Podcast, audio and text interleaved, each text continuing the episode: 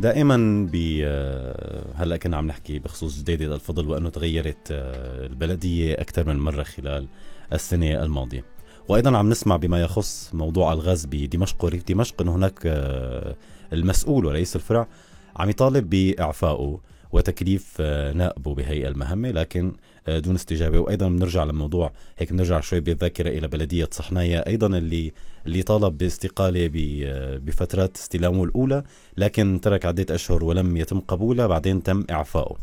هلأ هي القصة دائما نحن ليش بنحكي بموضوع الإعفاء والاستقالة؟ بنسأل دائما سؤال إنه ليش ما ما بيستقيل المسؤول في سوريا؟ يعني ليش ما ما يقدم على الاستقالة وتقبل في حال أنا لم أقدم لهذا المكان أو هي المؤسسة أو هي الوزارة أو أيا يكن ما قدمت، فبالتالي أنا أستقيل ب يعني بكل ود. الحقيقة سؤال وجيه لشاب في مقتبل عمره عم يشتغل بالصحافة، ما بعرف كيف بدنا نجاوبه عليه. ليش ما بيستقيل المسؤول بسوريا؟ أول شيء بدنا نشوف شو اللي دفعه، شو في البلد أصلا لحتى هذا الشاب يعني يلي بأول طريقه المهني يسأل مثل هذا السؤال. عم بيشوف كتير شغلات غلط، بنفس الوقت ما عم بيشوف حدا عم يستقيل، يعني طرح أسئلة الحقيقة مهمة، ولكن بالمقابل ليش ما حدا بيستقيل وبيجي الشخص الصح في المكان الصح؟ أول شيء شو فيها البلد؟ خلينا نشوف مثلا بأحداث اليوم وين نحن وصلنا لحتى مثل هذا الشاب عم بيطرح مثل هذا السؤال. بلدة سورية اسمها بزاعة قريبة من الباب شمال حلب، تبعد عن حلب تقريبا ساعة بالسيارة، افتتحوا فيها مجلس للمدينة، بناء مجلس المدينة جديد، وعدت أيضا مباني ومنشآت جديدة خدمية. لهون خبر عادي، ولكن مين اللي افتتح هذه المنشآت؟ مين افتتح بناء مجلس البلدية الجديد؟ هو الوالي التركي، والي غازي عنتاب. طبعا في بين هذه البلدة وغازي عنتاب تقريبا شي ثلاث ساعات بالسيارة، بينما هي قريبة على حلب، يعني هي من ريف حلب الحقيقة، ولكن بنشوف انه بيفتحها والي تركي. فهذا مظهر من المظاهر يلي تستدعي انه واحد يسأل سؤال، وين المسؤولين؟ وليش المسؤول يلي وصلنا لهون لساته قاعد على الكرسي؟ قوات أمريكية محتلة على أرض سورية، نحن بنعرف انه في قوات أمريكية محتلة جزء من أراضينا. هذه القوات تصول وتجول وتصل بالمصادفة إلى حاجز للجيش السوري. أي جيش في العالم في بتيجي بطريقه قوات محتلة شو بيعمل؟ بيشتبك معه، بيطلق عليه النار، بيحاول يدمر هذه العربات بشكل أو بآخر. نحن الشباب عنا شو بيعملوا؟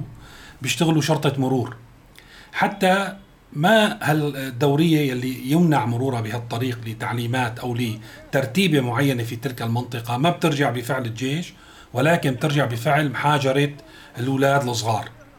مين وصلنا لهون؟ ليش وصلنا لهون لساته على الكرسي ما بيستقيل؟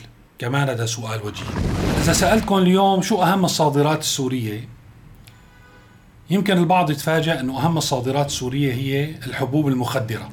نعم، الحبوب المخدرة يلي تهرب من جميع المنافذ، تهرب بين قوسين، لأن هي بتوقع تخرج وتصدر وتنتج بإشراف المسؤولين السوريين يلي لساتهم على الكرسي، لدرجة أنه نحن المنفذ الوحيد اللي فتح لنا، منفذ الحياة للشعب السوري الوحيد اللي فتح من خلال فتح حدود الأردن، من خلال تفاهمات إقليمية وظروف، يعني بالصدفة انفتح لإنفاذ مجموعة من المصالح ما راح أملنا بصدد نحن نتكلم فيها. اليوم عم نخسر هذا المنفذ، واستمرار التهريب عبر حدود الأردن دعا بأنه يصير في انتشار للجيش الأردني، ويعني صار الدبان الأزرق ما بيدخل من هذه الحدود، ونحن يمكن قريبين من أنه نسكر الحدود نهائيا ونقضي على هذه الفرصة اللي تنفسنا من خلالها بدعوة، مثل ما اليوم في تقرير بالبي بي سي وعلى لسان ضابط في الجيش الأردني بأنه السلطات السورية ما تجاوبت أو تجاوبت لفترة بسيطة وبعدين ما عاد ردت عليه، كان لفترات محدودة، وهذا ما دفعنا لتغيير قواعد الاشتباك. مسؤول من أول ما أجا للكرسي هو يكذب على الشعب، وزير برتبة وزير، موضوع أنه هو أجا لحتى يرفع الضيم والعوز والفقر عن الناس، بدعوى انه لا يمكن ان يرفع الدعم عن الناس، الدعم راح يتوجه لمستحقيه، الخبز خط احمر ومن هذا الكلام. نتذكر من اشهر كيف تم رفع الدعم عن الاف، عشرات الاف السوريين يلي معظمهم يستحقوا الدعم، وقالوا لهم يا جماعه ما في مشكله، عندنا نحن هالمنصه، فوتوا قدموا اعتراض ورح يرجع الدعم لكم بشكل اوتوماتيكي. وقتها نحن شككنا بالموضوع، طبعا الموضوع ما تم يعني بهذه المثالية، كان في إجراءات كثيرة وأخذ ورد وروحة وجية واستخراج أوراق من السجل التجاري من المركبات، عجزوا العالم.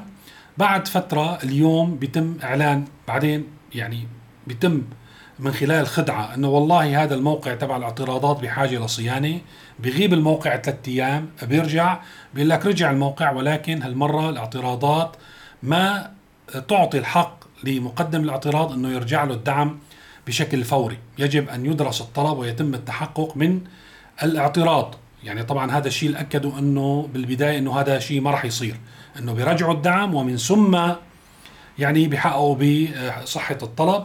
طبعا نحن ممكن نقول إيه مضى أشهر يعني على هذا الموضوع، يلي قدم اعتراض ويستحق الدعم رجع له، ولكن نحن بدنا ناخذ بعين الاعتبار أنه ممكن رفع الدعم يكون عبر خطوات إضافية قادمة، ويعني الشيء الثقيل والأهم ما أجى لسه، موضوع الكهرباء على سبيل المثال، موضوع النقل في حال رفعوا الدعم نهائيا على الوقود، تكاليف المعيشة الأساسية لسه الدعم موجود عليها يلي هي الطاقة والكهرباء، بكرة بيرفعوا الدعم عن الكهرباء وبيرفعوه عن شرائح تستحق الدعم، ولكن وقت يقدموا الاعتراض وفق التعديل الجديد، يعني شوفوا كيف يتم إدارة الدولة، المسؤول كيف يتعامل بالخديعة مع المواطنين، يصبح من يقدم هذا الاعتراض لا يعود إليه الدعم بشكل آني، ولكن يتم دراسته. يعني بقولة المثل السوري عيش يا كديش.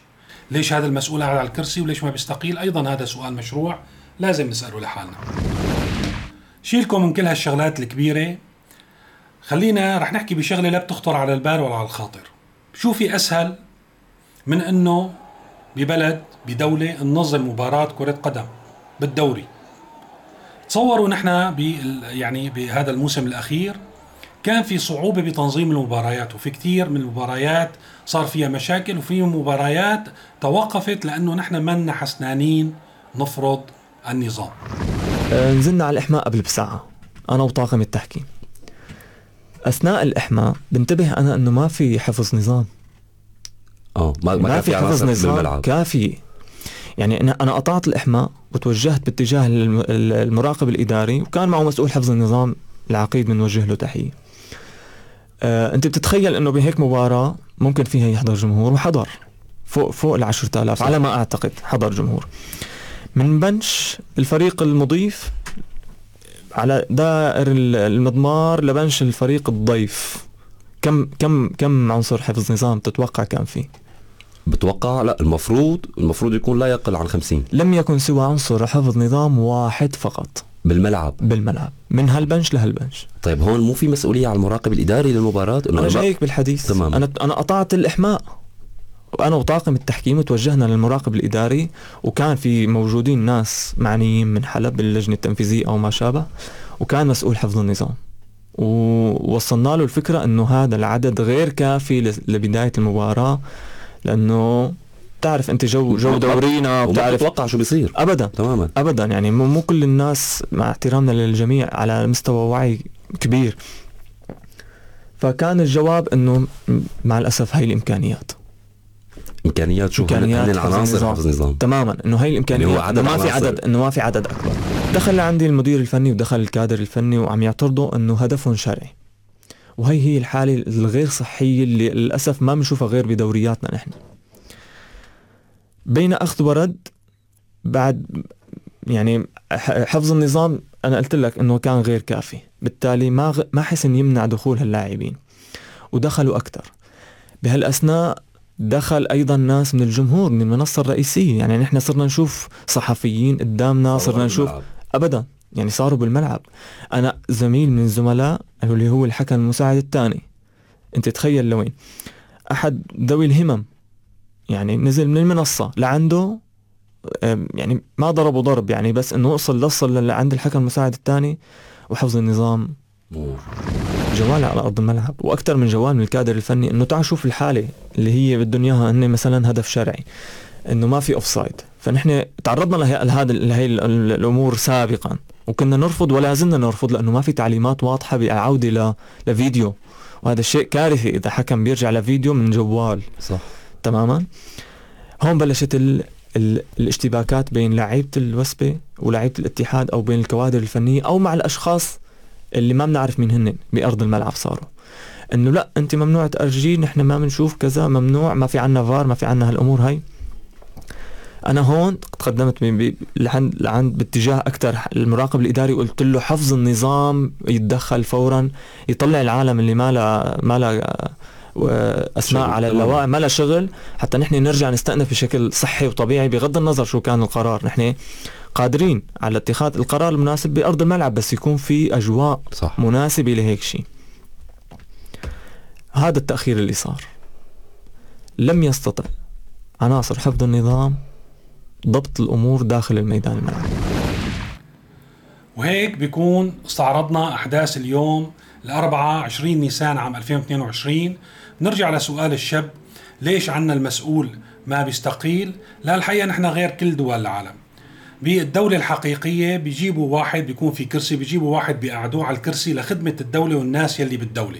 نحن عنا الأمور بلشت بالعكس، نحن نوجد الكرسي أول شيء ونبنت الدولة حوالين الكرسي، وصارت الدولة والناس يلي بالدولة موجودين لخدمة القاعد على الكرسي. هلأ ليش نحن عنا المسؤول ما بيستقيل؟ لأن نحن عنا المناصب هي عكس كمان كل العالم، نحن عنا تشريف وليس التكليف، هي عادة توزع لأمعات عديمي الكفاءة على معيار الولاء، بيتم تشريفهم بالمناصب، وطبعا الاستقالة هي رفض لهذا الشرف، وبالتالي هي إهانة توجه للملك المتوج القاعد على العرش القاعد على الكرسي. شكرا لمتابعتكم وإلى اللقاء.